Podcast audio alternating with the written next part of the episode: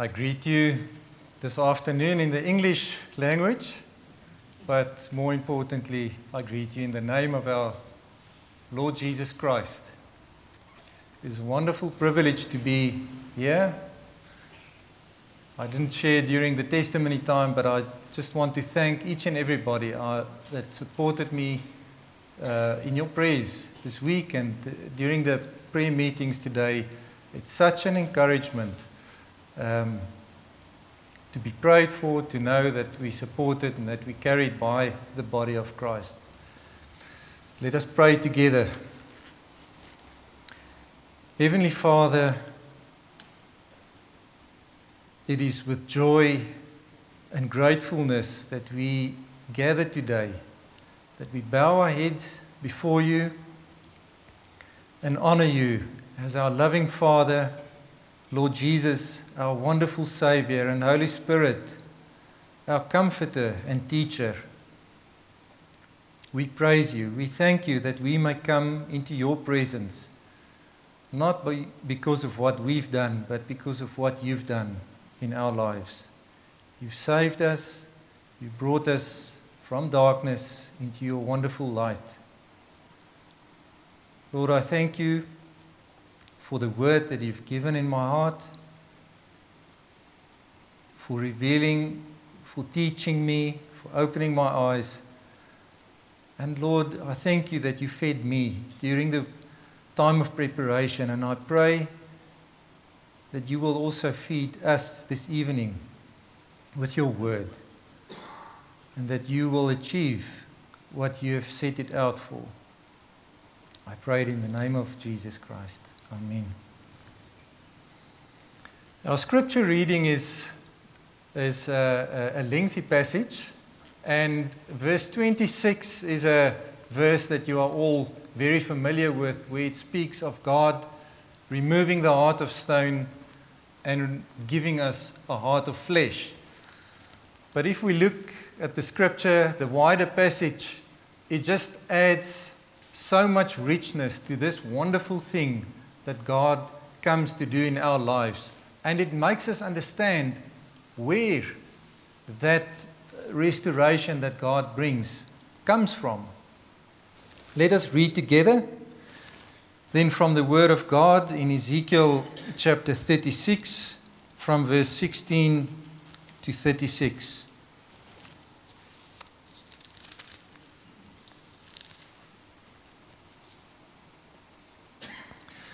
The word of the Lord came to me Son of man, when the house of Israel lived in their own land, they defiled it by their ways and their deeds. Their ways before me were like the uncleanliness of a woman in her menstrual impurity. So I poured out my wrath upon them for the blood that they had shed in the land, for the idols with which they had defiled it. I scattered them among the nations and they were dispersed throughout the countries. In accordance with their ways and their deeds, I judged them. But when they came to the nations, wherever they came, they profaned my holy name, in that the people said of them, These are the people of the Lord, and yet they had to go out of his land. But I had concern for my holy name which the house of Israel had profaned among the nations to which they came. Therefore, say to the house of Israel, Thus says the Lord God, It is not for your sake, O house of Israel, that I am about to act, but for the sake of my holy name, which you have profaned among the nations to which you came. And I will vindicate the holiness of my great name which has been profaned among the nations, and which you have profaned among them. And the nations will know that I am the Lord, declares the Lord God, when through you I vindicate my holiness before their eyes. I will take you from the nations and gather you from all the countries and bring you into your own land. I will sprinkle clean water on you and you shall be clean from all your uncleanliness, and from all your idols I will cleanse you. And I will give you a new heart, and a new spirit I will put within you. And I will remove the heart of stone from your flesh, and give you a heart of flesh. And I will put my spirit within you, and cause you to walk in my statutes, and be careful to obey my rules. You shall dwell in the land that I gave to your fathers, and you shall be my people, and I will be your God. And I will deliver you from all your uncleannesses. And I will summon the grain and make it abundant, and lay no famine upon you. And I will make the fruit of the tree and the increase of the field abundant, that you may never again suffer the disgrace of famine among the nations. Then you will remember your evil ways and your deeds that were not good, and you will loathe yourselves for your iniquities and your abominations. It is not for your sake that I will act, declares the Lord God. Let that be known to you. Be ashamed and confounded for your ways, O house of Israel. Thus says the Lord God On the day that I cleanse you from all your iniquities, I will cause the cities to be inhabited, and the waste places shall be rebuilt. And the land that was desolate shall be tilled, instead of being de- the desolation that it was in the sight of all who passed by. And they will say, This land that was desolate has become like the Garden of Eden, and the waste and desolate and ruined cities are now fortified and inhabited. Then the nations that are left all around you shall know that I am the Lord. I have rebuilt the ruined places and replanted that which was desolate. I am the Lord. I have spoken, and I will do it. Every time I read this, it's so wonderful to read this word. And uh, I would like to just give you the background to where we find Israel at this point in time. And this is more or less 1,500 years after God called Abram from the land of the Chaldeans and m- made a promise to him, where he said, I will bless you and make your offspring a blessing. And I will give you, take you to a land. And he led him out of his land to the land of Canaan, the promised land. And there Abram, Isaac, and Jacob dwelled as sojourners, as foreigners. And God said, in 400 years' time, your family, after serving as slaves in a foreign land, they will be brought back and they will possess this land. And then follows a further a rich history. The, the Israelites came from, Israel, uh, from Egypt. They were set free by the mighty hand of God. They were given the law in the desert. They were nourished and cared for by God. And then they move into the promised land. Conquer the land. The time of Judges follows. A dark time in the history of Israel where everybody did which was that what was good in his own eyes. They didn't follow God. They didn't they forgot about them. They forgot to teach their children about the wonderful works of God. Then came the time of the kings. And then when you get to the Kings David and King Solomon, it's actually the peak of the kingdom of Israel and this nation. When the temple is built, the wonderful temple, the whole territory is under the rulership of, of David and, uh, and Solomon. A time of peace is reached. And you think, but this promise has finally come true. The promise to Abram. This is now materialized. But then follows a very sad time. The kingdom is divided into the ten tribes and the tribe of Judah, and there is a gradual spiritual down spiraling uh, that happens. And over time, it comes to the point where the ten tribes are first taken into exile by the Assyrians, and then about a hundred years later, we found ourselves here, where the tribe of Judah is taken to Babylon. And in this first 30 years of their 70 years of exile, um, the prophet uh, Ezekiel um, acts as a prophet um, to the people of God.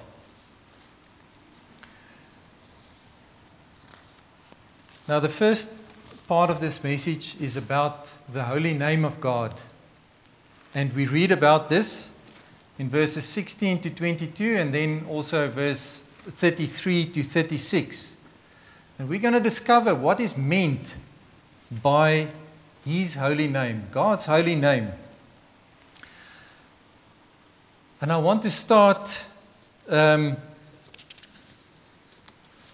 in verse 16 and verse 17, where we find the words defiled the land, their uncleanliness was like impurity. Those words, those terms are terms that the Israelites understood um, under, from the perspective of the law um, of the, uh, the laws of purity, uh, purity. And in terms of those laws, if a person is unclean for various reasons, that person may not come to the temple of God to worship. There has to be a process of purification and a sacrifice given, and then a person is clean again or pure and he may enter. So God is saying in these verses the deeds of the Israelites are like impurity before Him. So He rejects them before His presence. They cannot enter, they are not in the right place in their hearts to enter before God. Then we go to verse 18 and 19, where the judgment for their wicked deeds is described. I scattered them among the nations, and they were dispersed through the countries in accordance to their ways and their deeds. I judged them. So God's judgment on Israel is a just is, is, is just, is righteous. It's a thousand years since they moved into this land. And it was not that they lived a perfect life for a thousand years and here they made one mistake and God chased them out of the country. No. Their whole period in the promised land has been uh, known and characterized by being unfaithful to God. So there was, has been a period of a thousand years of tremendous patience that God has shown. And in, in that time of patience, He sent prophets to them to tell them that they are, they've got to repent and turn back to God. But they didn't, and here they receive their judgment. And then we come to verse 20. And this is, is uh, came as a surprise to me, and uh, the first time that I read it. And we read here when they came to the nations, wherever they came, they profaned my holy name, in that the people said of them, These are the people of the Lord, and yet they had to go out of his land. So it doesn't name the evil deeds of Israel as the reason for profaning God's name. And when we say use the word profane, it means to dishonor the name of God. God's name was dishonored in the words that the other nations said of them. They said, These are the people of the Lord, and yet they had to leave their country.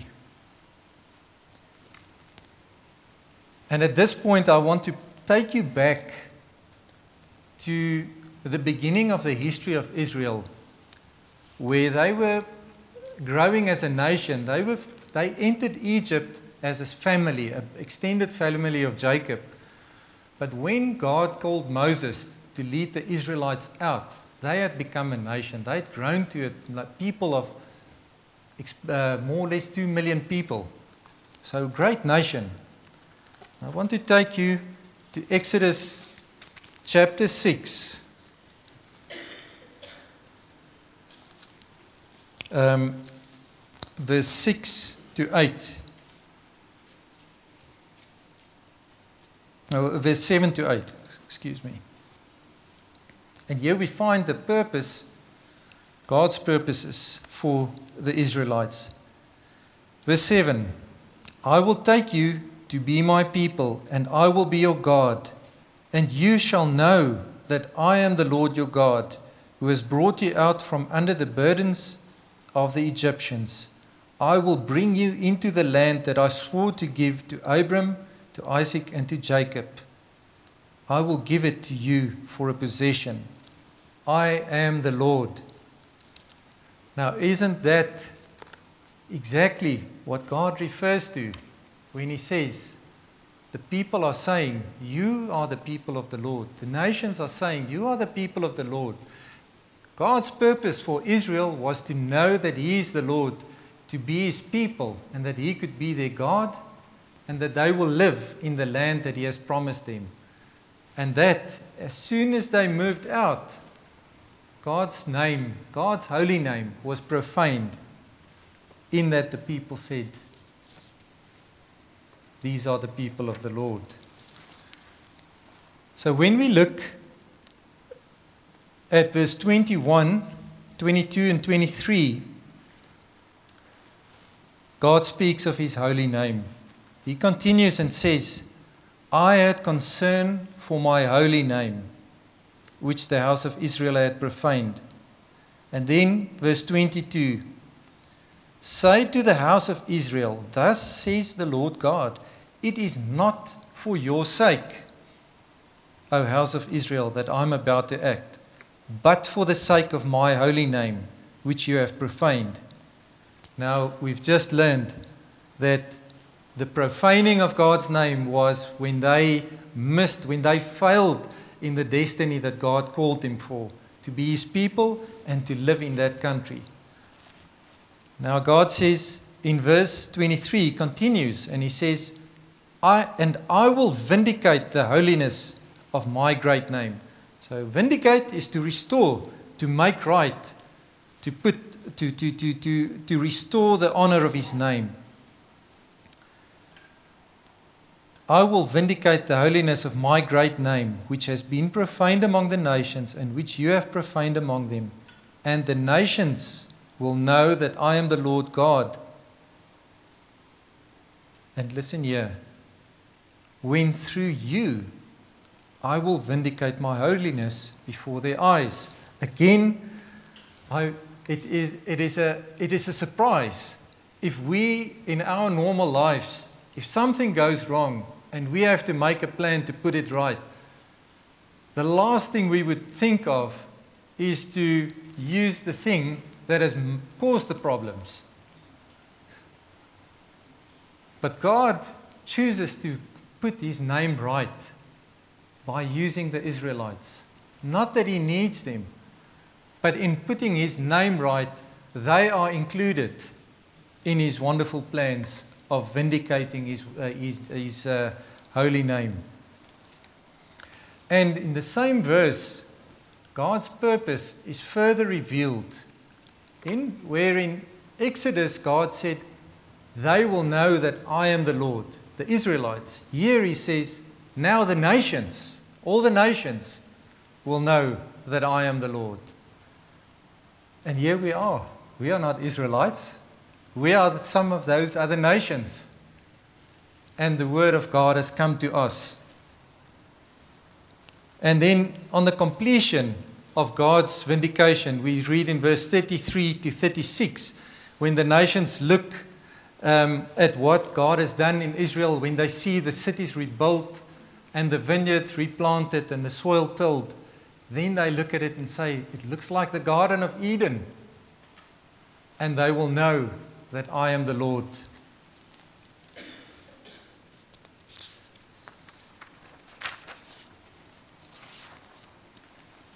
So, do you find it surprising that God uses, that He vindicates His name through the people that have so failed Him in the time that they were in the land of Israel? And yet, through them, he restores his name. And we're now going to look at the restoration that God has brought about for the nation of Israel. but we will learn that it's not just for them. We will look at verse 24 to 30. But before I get there, I just want to do an illustration um, about two entities that you are all very familiar with in our country. The one is Sasol, and the other one is South African Airways. And we can learn good lessons from both of these entities. And it will help us understand this, this next portion. Sasol is a refinery. And coal comes in to this refinery. And what comes out on the other end? Petrol, fuel. That coal is not at all representative of the end result. Petrol is something completely different. So keep that picture in mind. And then South African Airways. The taxpayers will gnash their teeth when we think of that. All the money that the government has thrown at that entity to try and save it. And it's failed. Why? Because SAA is still doing business the same way as they used to, and therefore they continue to fail. So let us consider what God does when He says, When I act, it's not for, mine, uh, not for your sake, but for the sake of my name, and I will vindicate the holiness of my great name. How does He do that? It starts in verse 24. And here follows 14 I wills. I will. Everything an act of God, Him intervening. I will take you and gather you from the countries and nations. I will bring you into your own land. Now, that is already what the nations were talking about when they said, These are the people of God, yet they are not in their country. Well, their God will bring them physically back into their country. And, and I'm going to jump for a moment to verse 30, uh, 29. I will summon the grain and make it abundant, and I will no, lay no famine upon you, and I will cause the fruit and make the increase of the field abundant. So these are all things that speaks of a physical restoration. The people that have been moved back from Babylon into the, the, the promised land and the restoration of the country, the rebuilding of the cities. And we read of that, that that has actually happened in a powerful way. We read it in the book of Ezra, where Ezra goes back as a, high priest, as a priest, and the, the temple service is restored, the temple is rebuilt, and the worship of God is restored. Nehemiah follows, he rebuilds the city walls. All of these things, miraculous, wonderful things of how God prepared, how God made it possible for these things to happen. And then, in, even in the book of Esther, how God protected his people and saved them from destruction. But then, this middle section speaks of much more. When we read from uh, verse 25, I will sprinkle clean water on you, and you shall be clean from all your uncleannesses, and from all your idols I will cleanse you. And I will give you a new heart, and a new spirit I will put in, within you. And I will remove the heart of stone from your flesh, and give you a heart of flesh. And I will put my spirit within you, and cause you to walk in my statutes, and be careful to obey my rules. And here comes the the climax. You shall dwell in the land that I gave to your fathers and you shall be my people and I will be your God. And I will deliver you from all your uncleannesses so it speaks here of a much deeper restoration God didn't just bring them back into their country but God wants to change them completely. Just like the coal Sasol changes into fuel, God wants to make them a completely new person. And this is really only um, achieved in the time when Jesus came to earth, when he lived the perfect life, when he died on the cross and paid for the sins, and his blood cleansed those who believed from their sins. And he was laid in a tomb and, resur- and resurrected so that we might have eternal life. And then, after he ascended to heaven, he gave his Holy Spirit. And people were transformed in the way that it's described in this prophecy.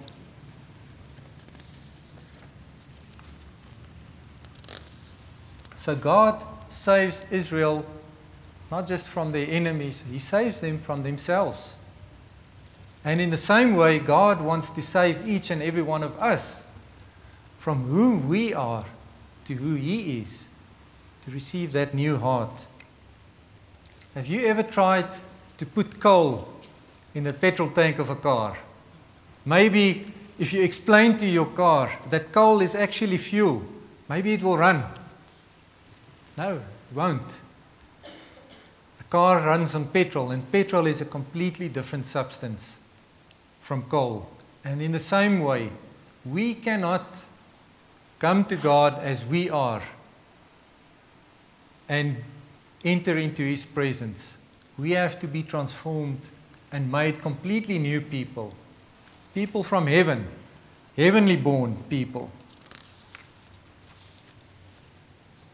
Now, this divine work, all these 14 statements, what is that called? In one word salvation. That is salvation, and it comes about through rebirth, being born again.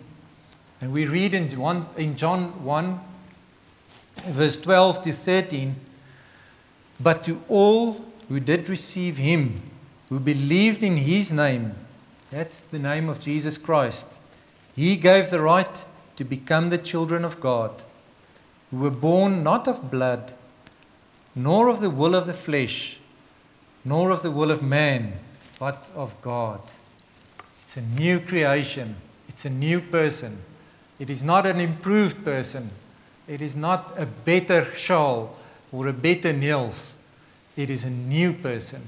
It is Jesus Christ being born into each one of us, his life, and our hearts removed. Coal cannot be washed, cannot be changed, cannot be made super coal or special coal to become fuel. It has to be transformed completely. Maybe there are some of you here this evening that have not yet received Jesus Christ. That is the only way to please God is when we receive Jesus in our hearts, when He changes us and makes us a new person. But maybe you think that you don't really need it. Maybe you think that you are good the way you are. You are better than other people. You don't do the bad things that we see in the streets. And that makes you acceptable and that's why we have verse 31 and 32 in this passage. And I want to take you through these two verses where he describes fallen man, man who is sinful and who cannot please God. Verse 32, um, uh, verse 31. Then you will remember your evil ways. Then is when they come back into the land, when they've received new hearts, then you will remember your evil ways and your deeds that were not good, and you will loathe yourselves for your iniquities and your abominations. It is not for your sake that I will act, declares the Lord God. Let it be known to you. Be ashamed and confounded for your ways, O house of Israel. Why this harsh words? Why the repetition of these harsh words? And that after explaining the salvation, it's because it needs to be driven home that the old man is not pleasing to God. Who we are in sin who we were, who we were before God saved us, we cannot long back to that. We cannot look back to that and say, it wasn't that bad. It is so important.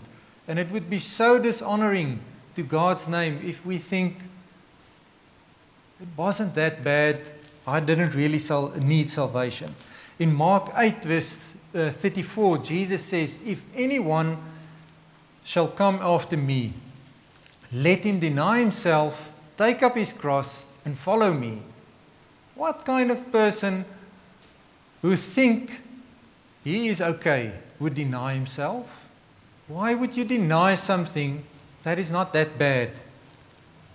It is impossible to follow Jesus if you still hold on to yourself. In Mark 1, verse 15, Jesus proclaimed the gospel of God and he said, The time is fulfilled and the kingdom of God is at hand. Repent and believe in the gospel. Why would people need to repent if there's nothing wrong with them, if they're not that bad? What does repentance mean? Repentance means that we turn our back on the way we are living. We turn away from it. You can you will not turn away from something if you don't agree with God's judgment on that life by saying it is shameful, it is evil, it is not good. So that is why it's so important the remembering, knowing, looking back and seeing that our old old lives is not pleasing to God. But there's one life that was pleasing to God all the way. And that was Jesus Christ. When God Himself became man and He walked the earth, He walked in perfect righteousness. And God said of Him, the Father spoke out of heaven twice, saying, This is my beloved Son, with whom I'm well pleased. And it is in Jesus that we therefore find salvation when we hide in Him. And that is what faith is. That is what, what the start and, and what justification by faith means is that we put our faith in the good works that Jesus did and in the price that He paid for our sins.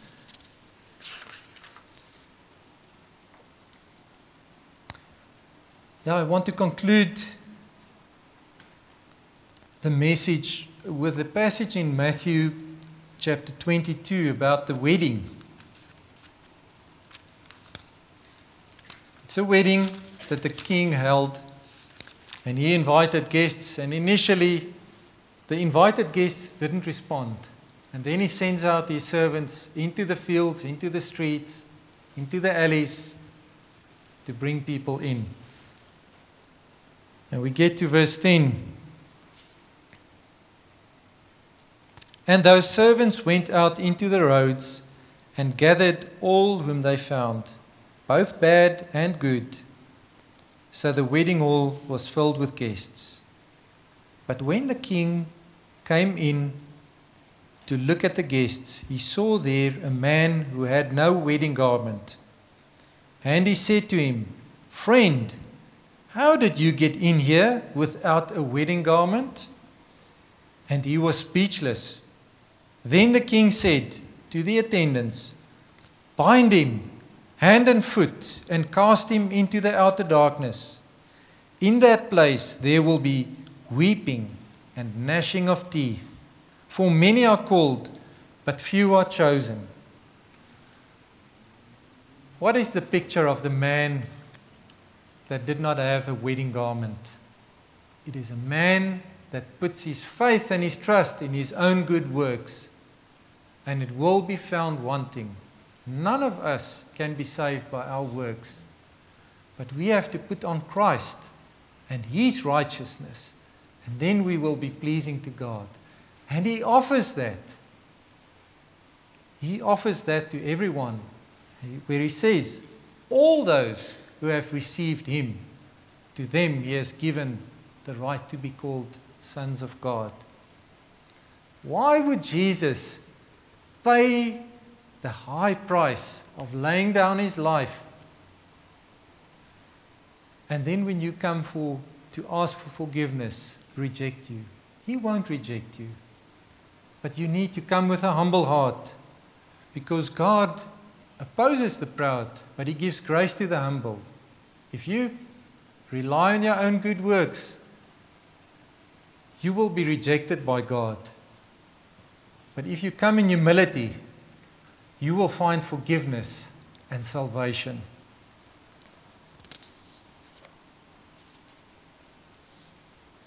Perhaps you, as a follower of Christ, brothers and sisters here this evening, maybe you have lost the joy of your salvation, the salvation that God has given you. Maybe you've become discouraged when you look around you and you see the evil in the world, or you see a loved one that doesn't believe in God and you've prayed for years and you want to give up. May this passage also encourage you. May you find encouragement therein that God will honor His holy name. It is not for our sake, but it is for the sake of His holy name. And in the restoration of His holy name, He includes all who would come to Him. All that believe in Jesus are made new and have that hope.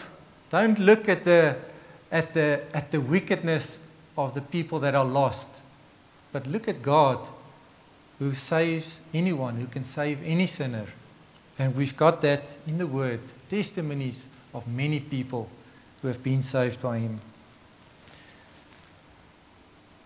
And when we talk about a new heart, it also reminds of that psalm by David in Psalm 51, and I was just reminded again this morning when Rolf shared that, is that where David uh, prayed and asked God um, in Psalm 51, uh, verse, verse 10, um, restoring me a new spirit and creating me a clean heart.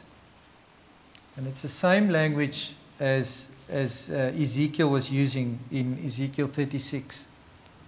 And the sacrifice that God will accept is a sacrifice of a broken heart and a contrite spirit. God doesn't look for sacrifices of animals or good works or money, but He looks for humble hearts.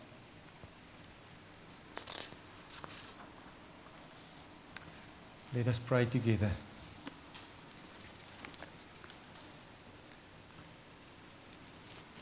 Heavenly Father, when we consider this word, we can only be filled with awe and wonder at your marvelous wisdom, your saving grace, your patience, but your dedication and your concern for your holy name, which you have restored when you saved and you brought the Israelites back into their land. But Lord, you've also brought salvation to all the nations, and you've made your name known. And we thank you for that. And we pray that you will continue to make your name known in the work that you do in our lives as you save us, as you save new people, that the transformed lives of people will be a testimony to your mighty name. I pray it in Jesus' name. Amen.